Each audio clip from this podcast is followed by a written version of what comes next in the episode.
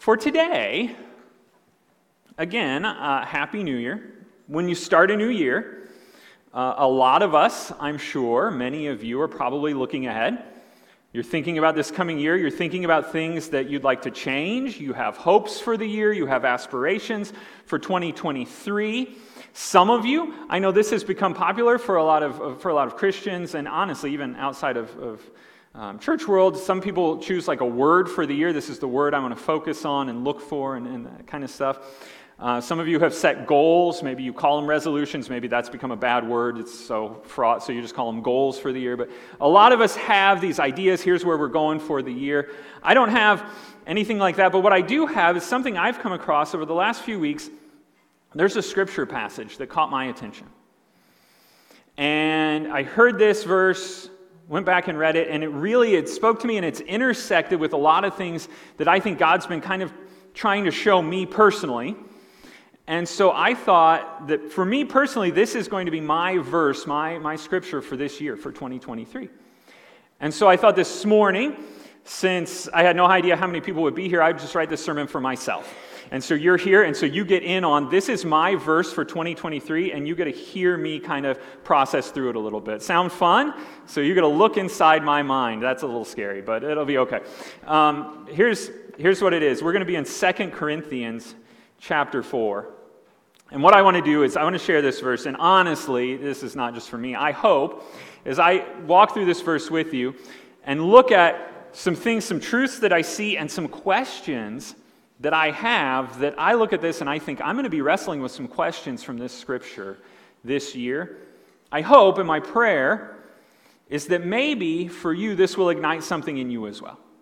That maybe you'll see something in this passage that in the way God's speaking to me, that it will speak to you as well. And maybe it doesn't become like this is your theme or your verse for the year, but at the very least for today, will capture something and help you to think about something maybe in a way you haven't in the past. So, Second Corinthians, um, the verses that I'm going to be looking at are Second Corinthians chapter 4, it's the end of the chapter, verses 16 through 18. If you would read along with me. If you don't have a Bible, there should be a hardback Bible um, under the seat in front of you, and it's on page 966 in that hardback Bible, if you want to follow along. 2 Corinthians chapter 4. So, it says, So we do not lose heart. Though our outer self is wasting away, our inner self is being renewed day by day. For this light momentary affliction is preparing us for an eternal weight of glory beyond all comparison as we look not to the things that are seen, but to the things that are unseen. For the things that are seen are transient, but the things that are unseen are eternal. The word of the Lord. All right, so as we get into this passage, and, and I just want to set some context for you because that's just three verses out of this big letter, and, and on their own, they might not fully make sense. So here's what you need to know um, Second Corinthians, what in your Bible is called Second Corinthians, is actually a letter. It's a letter written by the Apostle Paul. And it's actually, from what we understand, what, what church or biblical scholars tell us, it's actually the fourth letter that Paul wrote to the church in Corinth. It's called Second Corinthians because two of the four letters don't survive, but two of the letters were preserved. Um, and so, in this fourth letter that Paul writes, Paul planted this church in the, in the city of Corinth. And then he left and he heard about some things that were going on. He wrote a letter back to him, heard some more things, wrote back, and had several correspondence. And actually, this letter, from reading the letter and what we understand, he had actually gone and visited them, this church in Corinth. And they've had all kinds of problems. And if you read the letter, which in your Bible is called First Corinthians, you, you read that this church in Corinth was having a lot of problems. We'll just say it that way. And Paul's trying to help them out. And he's saying, look, here's the gospel, and here's the truth of the gospel, and here's what this should look like in everyday life as you live as a community together following the gospel. And here's how you can fix some of the problems that are there. But he goes and he visits. And what we find from Second Corinthians, he goes and he visits, and the people there, or some people there, have almost like turned against Paul. And not just turned against Paul, but now they've turned against the gospel and the truth that he's been preaching. And they're criticizing him. And they're saying he has no and should have no authority over them to be speaking to them. Because when you look at his life and what his life has been like, there's no reason that he should be able to come to them and tell them how they should live. Now, at this point in Paul's life, when he writes this, he's been a Christian for about, about 20 years. If you go back and read the book of Acts, that's a lot of Paul's story of how he becomes a believer, and then he has some time where he trains and he apprentices, and then he goes out and he starts planting churches. And at this point, when he's writing Second Corinthians, he's been out, not wandering, but traveling around planting churches in different cities for over a decade at this point. And in that time, he's been through a lot. Like a lot of difficult, like what we would call almost tragic circumstances. In fact, in Second Corinthians, he details in, in chapter 11, if you want to flip over just a couple pages, in chapter 11, he describes this, what his life has been like. In the past decade, as he's been traveling around planting churches, listen to how Paul describes his life, starting in verse 24 of chapter 11. Five times I received at the hands of the Jews the 40 lashes less one. Three times I was beaten with rods. Once I was stoned. Three times I was shipwrecked. A night and a day I was adrift at sea on frequent journeys in danger from rivers, danger from robbers, danger from my own people, danger from Gentiles, danger in the city, danger in the wilderness, danger at sea, danger from false brothers, in toil and hardship, through many a sleepless night, in hunger and thirst, often without food, in cold and exposure. And apart from other things, there is the daily pressure on me of my anxiety for all the churches. Paul's like, look, my life has been really, really hard. Okay, and he's not asking for sympathy when he writes this. He's just trying to express to them this is what it's been like for him to go out on mission and to try to tell other people about the gospel. And yet, people in Corinth have flipped this, have twisted this, have turned this against him, and are saying, well, if all that's true about you, then why should we believe you? Because if you were really following God, if you were really an apostle or a messenger from God, wouldn't your life be better? Wouldn't you have power over all those difficulties? Shouldn't you, if you're really blessed, then why do you have all these problems in your life? And so Second Corinthians is a letter that Paul writes to this church to say to them, look, I love you guys. And everything that I've gone through, and the reason he lists, look at this is what my life has been like. And all of this pain and all of this suffering is because of the truth of the gospel. And because I love you, this church that I planted, I love you so much, I'm willing to go through this. I'm willing to put up with all of this abuse, with all of this pain, because I love you. I want you to hear this truth. He's gone through all this pain, through all this hurt. Now he's being rejected. He's being turned, they're, they're turning their backs on him. And yet, and yet, with all that being true, all the difficulty, all the pain, all the betrayal, Paul's message is still a message of hope.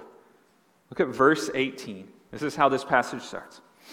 So we do not lose heart. In spite of all that, Paul says, all that stuff, we, he's talking about himself and his traveling companions, but we do not lose heart. We still have hope. So here's the question I want to look at this morning, just in this brief passage. How is that possible? How is that possible? How can Paul, who's gone through all this turmoil, all this trouble, just to be able to share the gospel, and then the people he shares the gospel with turn on him, how can he still have hope?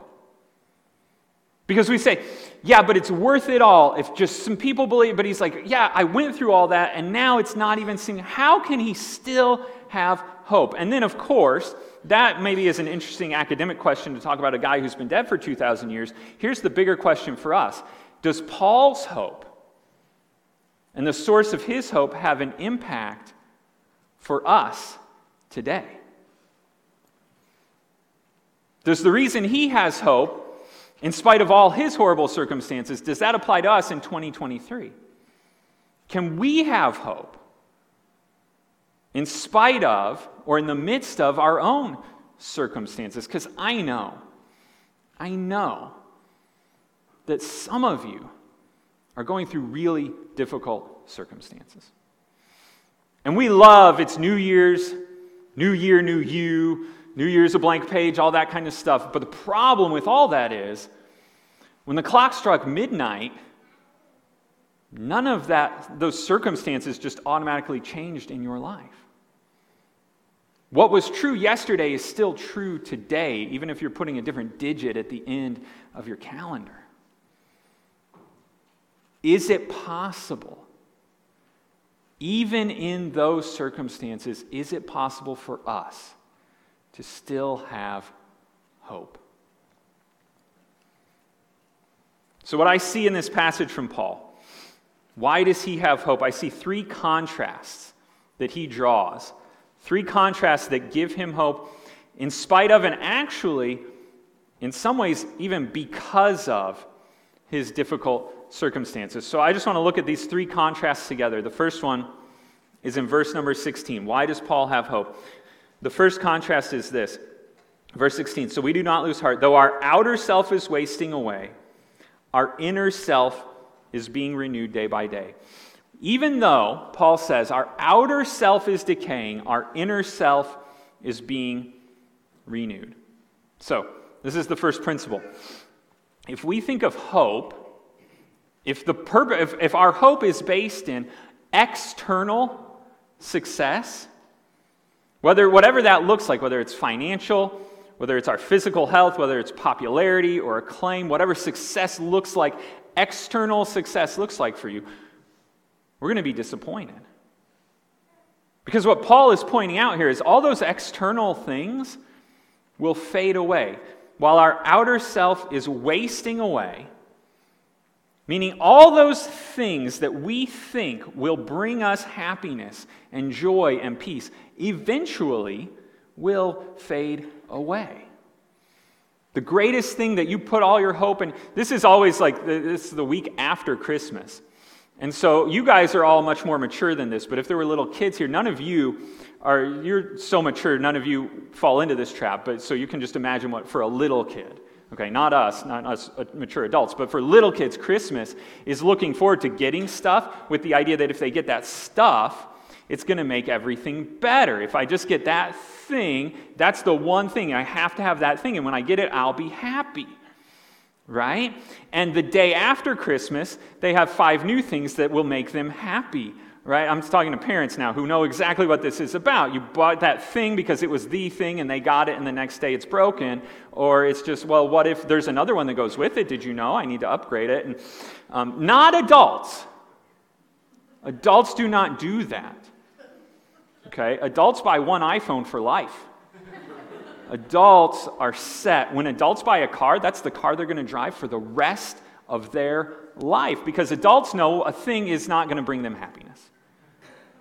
Adults know a promotion will not fulfill their life.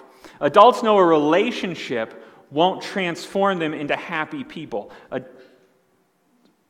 okay, somebody knows, Paul knows, Paul knows, we'll just say Paul. Paul's the adult in the room. And Paul says, our outer self, all those outer, exterior, those things that we believe, are the things that are going to make us happy. Eventually, they fade. Sometimes, as Christians, I'm talking to Christians now, sometimes Christians want to believe what's called the prosperity gospel. The prosperity gospel is this if you believe in Jesus, if you follow Jesus, He's going to give you all these material or physical rewards. And they'll make you happy because you'll get the stuff you want. And the prosperity gospel is, is, usually, is actually what it does is it views Jesus as the means to an end. That there's stuff that will make us happy, there, there's things in this world that can make us happy, and we use Jesus to get to them. And if we get that stuff, then we'll be happy. And, and the prosperity gospel teaches that if you're a true believer, If you actually have faith, it will show because people will look at your life and you'll be happier, you'll be more successful, you'll be rich. If you're sick, it's because you don't have enough faith.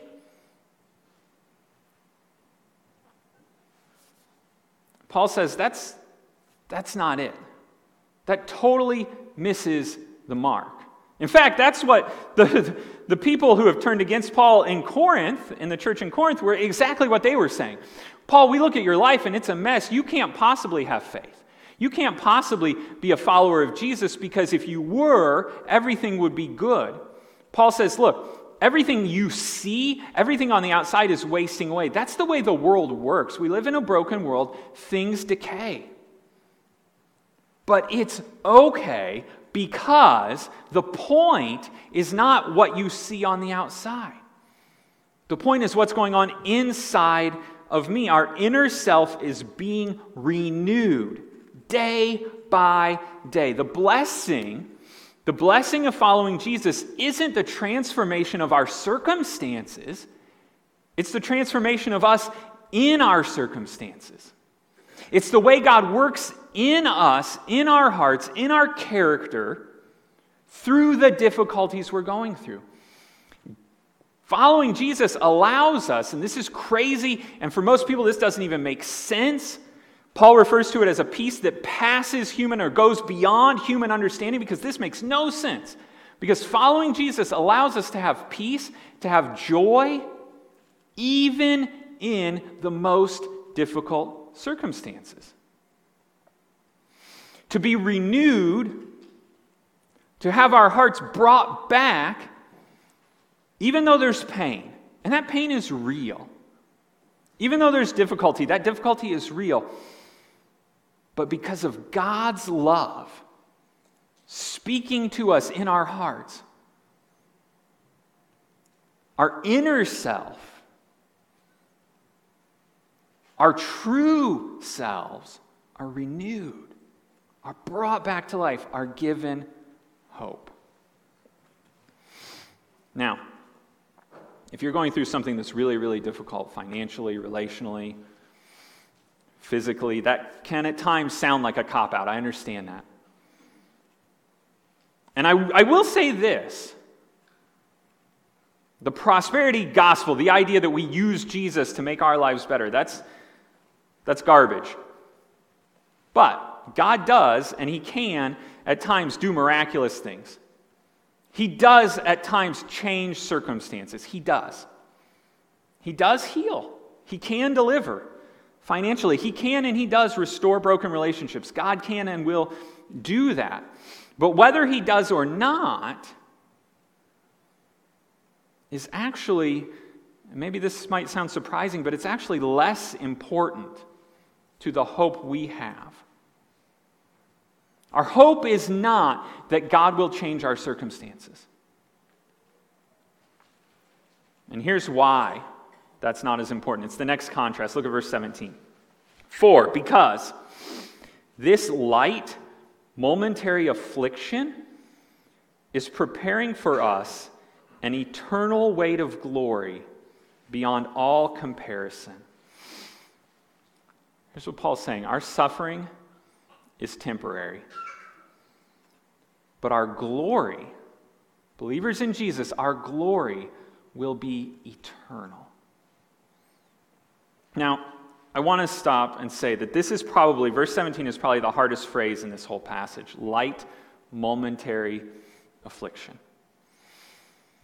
Because I'm going to go out on a limb and guess that for almost everybody here, if you're thinking about the hardest thing that you're going through right now, the most difficult part of your life right now, whether it's relational or physical or financial, whatever it is, that none of you would describe it as light momentary affliction, right? When we're in the middle, or even at the beginning, of really difficult hardship, none of us views it or thinks of it as light and momentary. And it, it, it is real.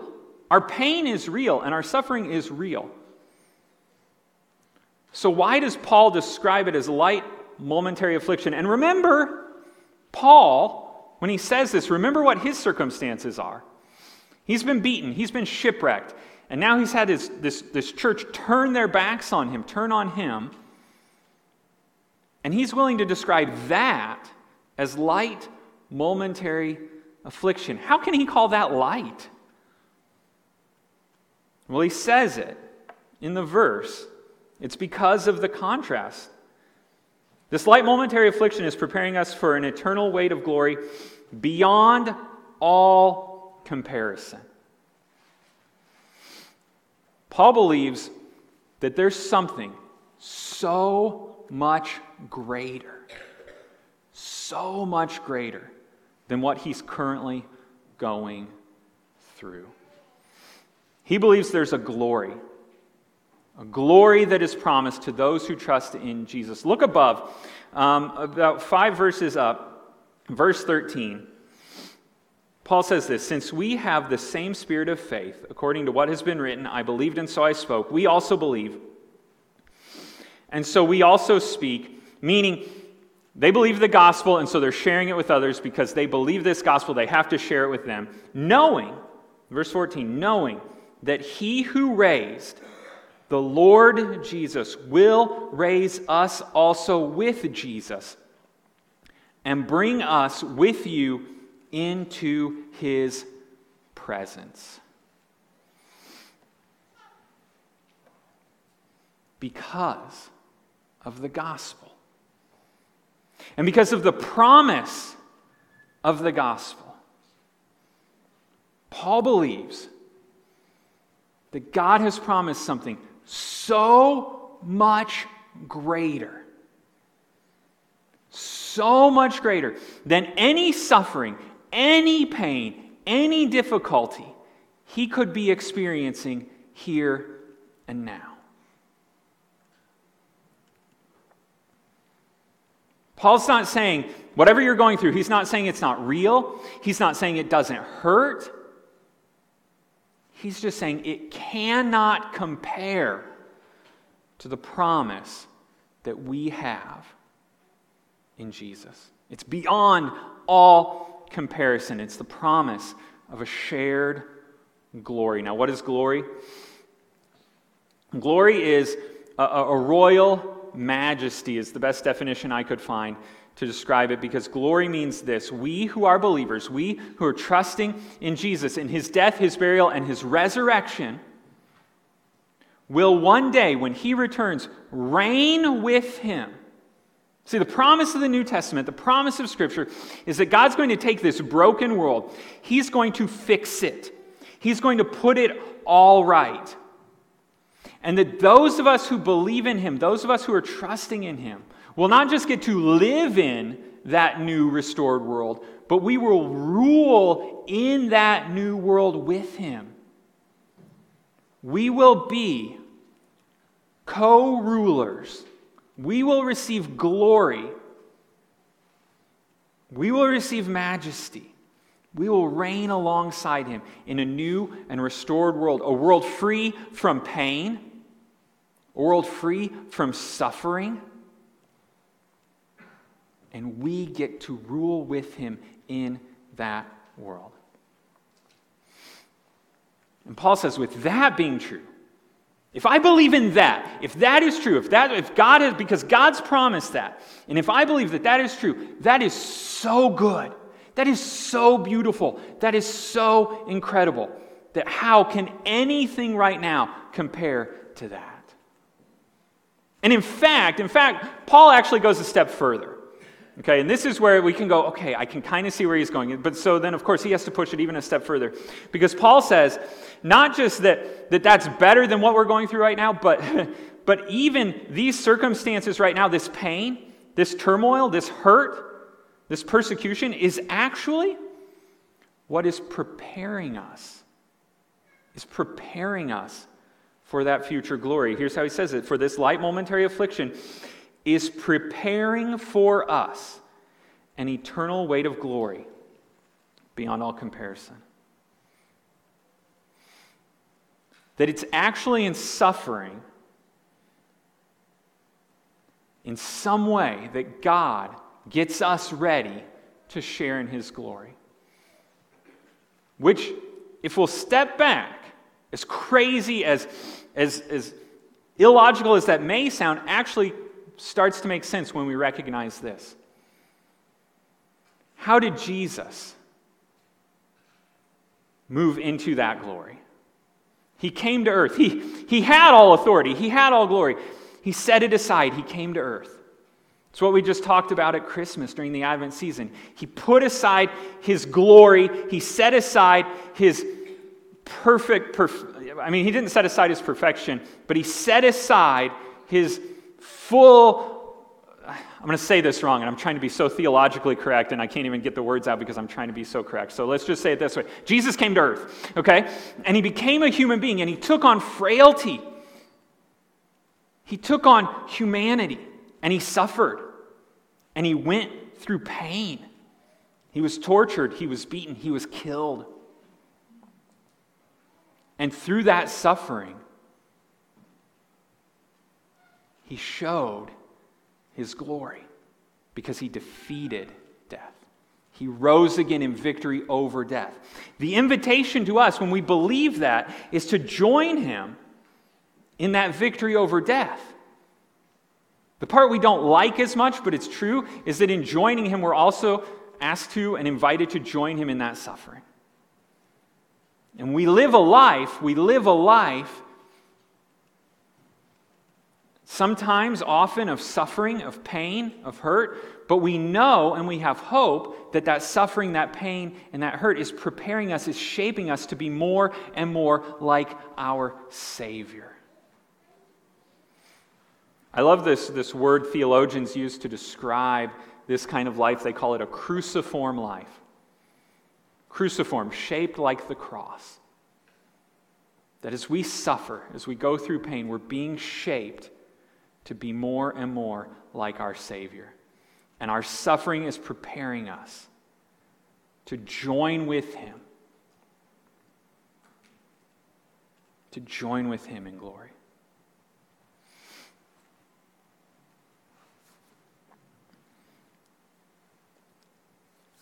How, how then do we live with those truths in mind? if God's working on our inner selves and, and He's preparing us through our light momentary affliction for an eternal weight of glory, how do we live now in the in between? There's glory promised to us in the future, but we're not there yet. So, how do we live? And this is what I love about Paul. The third contrast we're going to see is we could call it an exhortation, an invitation, we could call it a command. But what I love about Paul when he writes, he always, he always starts with here's a promise, here's a truth, here's something you need to believe. If you believe that, then live this way. So we go to Paul a lot of times when we read, oh, Paul says, do this, do this, do this, do this. But we sometimes separate that from here's the truth, believe this truth, hear this promise. So hear the promise. If you're a believer in Jesus, you will one day reign with him in glory. And that the pain you're going through now is preparing you for an even more beautiful experience of glory in the future. With that being true, what do we do? Here's the third contrast, verse 18. As we look not, so what do we do with this? We look not to the things that are seen, but to the things that are unseen. For the things that are seen are transient, but the things that are unseen are eternal. So here's what Paul says third contrast. Instead of focusing on what we see, we need to be paying more attention to what we don't see. Now, I want to clarify, okay, when Paul is talking here about seen and unseen, okay, Paul is not, he's not contrasting the physical world around us right now in the spiritual world I mean, he does talk about inner and outer, but this specific, what he's talking about here, when he's talking about seen and unseen, is not about physical and spiritual, as if, as if, that sounded really like as if. I didn't mean it that way. But he's not saying that there's, a, that there's an evil, bad physical world, and we need to separate ourselves from that We need to go live in a monastery somewhere, separate ourselves from the whole world, and just meditate all day long and focus on just trying to get our inner self connected to God. And just we just focus on this and ignore all this. That's not what he's saying. Okay? In fact, there are other passage in the, passages in the New Testament where Paul directly refutes that line of thinking because there were people in Paul's day who were teaching that. They were teaching the physical world is evil, it's bad. We need to escape from the physical into this just solely spiritual, metaphysical, like world of the mind. That's not what he's saying. What Paul's talking about when he talks about seen and unseen is he's talking about seen is right here, right now, the present. Unseen is the future because we can't see the future. There's something ahead that we don't see right now. It's promised to us. God has told us, here's what's coming in the future. You're going to reign with me in glory. We don't see it. We can't feel it. And so Paul says the seen things, they're transient. They're right here, they're right now, and they're going to go away. The unseen, the future is eternal. There is something coming that will last forever. And it's so tempting for us, it's so tempting for us to lean into and to trust in what we can see. It's so tempting to us to focus and prioritize what is right here and right now. Because it's here. I can trust in it because I can see it. Isn't that the way we think? That's how our minds work. I won't believe it unless I see it for myself. I have to see it for myself. And Paul says there's something so much better and so much more lasting. Even though you can't see it right now, it's better than what you can see. Our, our, our, our external world, our, the world around us, focuses. If you look at these three, here's the three contrasts. Can we hit that slide real quick? The three contrasts outer, inner, temporary, eternal, seen, and unseen. Our, our world around us Everything you hear, everything that, that you take in focuses on this the outer, the temporary, and the seen. What's right here, right now. And I don't want to just say it's out there. We, ourselves, as humans, this is where we lean. This is where we go in our minds. What can I trust? What can I put my hope in? What I can see. The things that are around me right now. What can I do? What can I control in my own circumstances? How can I make my world better? What can I see that I can make my world better? The problem with that is the more we focus on what's right in front of us, the less peace we have from day to day. Let me give you a metaphor that I think will help you explain this a little bit. Um, I don't know if you remember learning to drive. Most of, I'm looking, most of you can drive or are old enough to be allowed to drive. I don't know if you actually can, but, but most of you are of the age where you could, right? And so you may remember, does anybody remember driver's education? Anybody in here remember driver's education? A few of you. Some of you have totally forgotten, but I hope that's because you internalized the lessons and you're good to go, not because you're like, I get in the car and I'm like, I have no idea what I'm doing, but I'll push on this pedal. So, anyway, in driver's education, one of the lessons they taught us, and this was hard for me to learn, but it was really, really important lesson.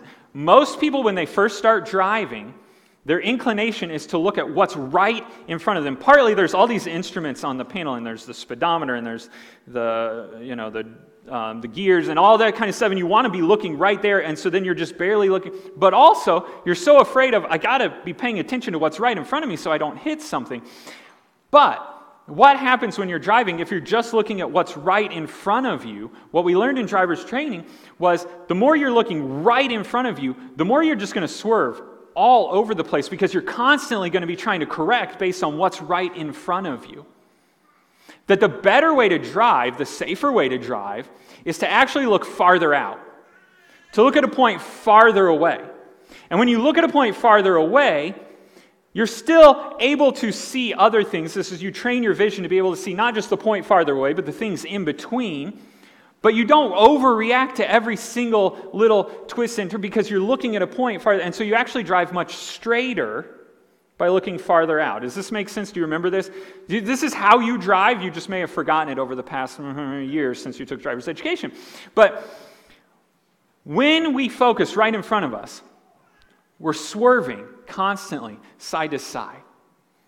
When we emotionally or in our own lives, look at just what is right in front of us. Here's what it is today. This is the thing I've just got to fix for today. Here's how I'll solve my problems today.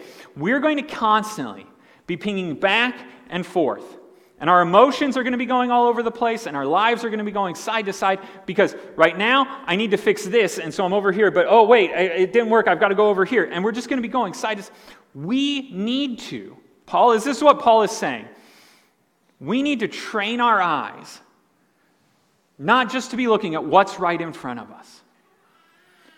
We need to train our eyes, train our hearts, train our minds to look farther out, to see the big picture, to look farther ahead, to say, there's a glory promised for me. And I'm on a mission. God sent me on a mission, and I need to stay focused on that.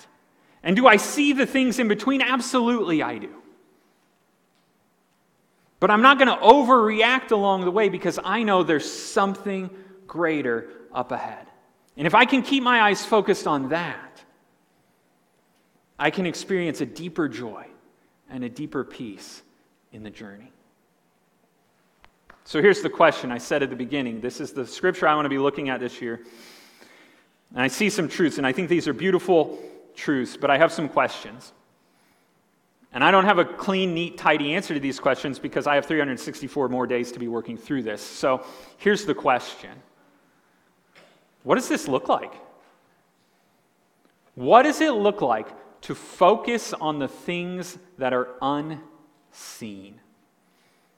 How can I, because, and I believe this is totally intentional by Paul. The thing about the, something that you can't see you can't look at it. Right, Paul? So I think he's using this language on purpose. How do you look at something you can't see? How do I focus when everything inside me, everything outside of me is screaming for my attention on this? Look here, look right now. Look at these problems in your life, look at these distractions, look at this go for comfort here, all of it is screaming out to me, Look at this. Give your attention here. How do I look past that? How do I look out further into what's unseen? And I've been working through this, and I literally, I literally made a list of possible, maybe it means this. Maybe it means for, for you, for me, for all of us, maybe it means getting rid of social media because of the constant distraction. Maybe it means giving more generously because money is such a control thing. Maybe it means serving in the church outside of my comfort zone because that requires me to step outside of what I believe I can or should be doing. Maybe it means creating an intentional prayer time or an intentional prayer routine, not just once a day, but throughout the day. Paul says, pray without ceasing. Maybe it means memorizing more scripture to get in my mind, looking forward and what's true. Maybe it means there's a specific sin in my life or in your life that we need to kill. We just need to put this sin to death, do whatever it takes to fight against it. Maybe it means prioritizing Christian community, to surround myself more frequently and more regularly with other believers who will point me ahead and help me stop looking right in front of me. I don't know. Maybe it means all those things, maybe it means none of those things. Here's what I do know 100% the unseen thing that Paul is talking about here is the gospel of Jesus Christ. The truth that because of God's love, He sent Jesus to come into this world, to take my sin, to die for me, and then He rose again in victory. And if I believe in Him, if I trust in that sacrifice, then one day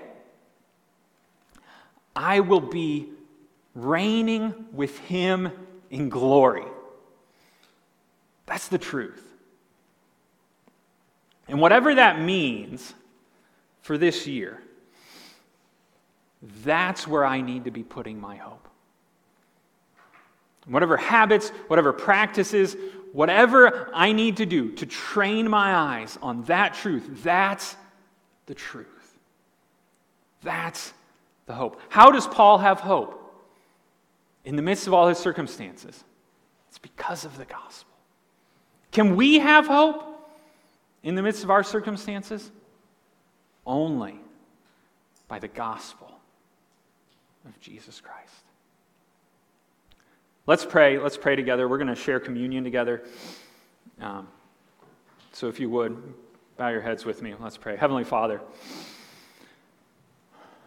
God, thank you so much. Thank you for Jesus. Thank you for your promise. The promise that we have that one day we will reign with you in glory. God, I know in my own heart there are so many other voices, other messages, other just, just constant distractions, vying for my time, vying for my attention. And my own internal voice is the worst one of them. But God, I want to be focused on your truth. I want to hear your voice. I want to look ahead to your promise. I want to put my hope in you. My prayer today for myself, for everyone here, for Trailhead Church, is that as we step into this new year, even though our circumstances aren't changing, that you would be changing us. And that we would turn our eyes to the things we cannot see.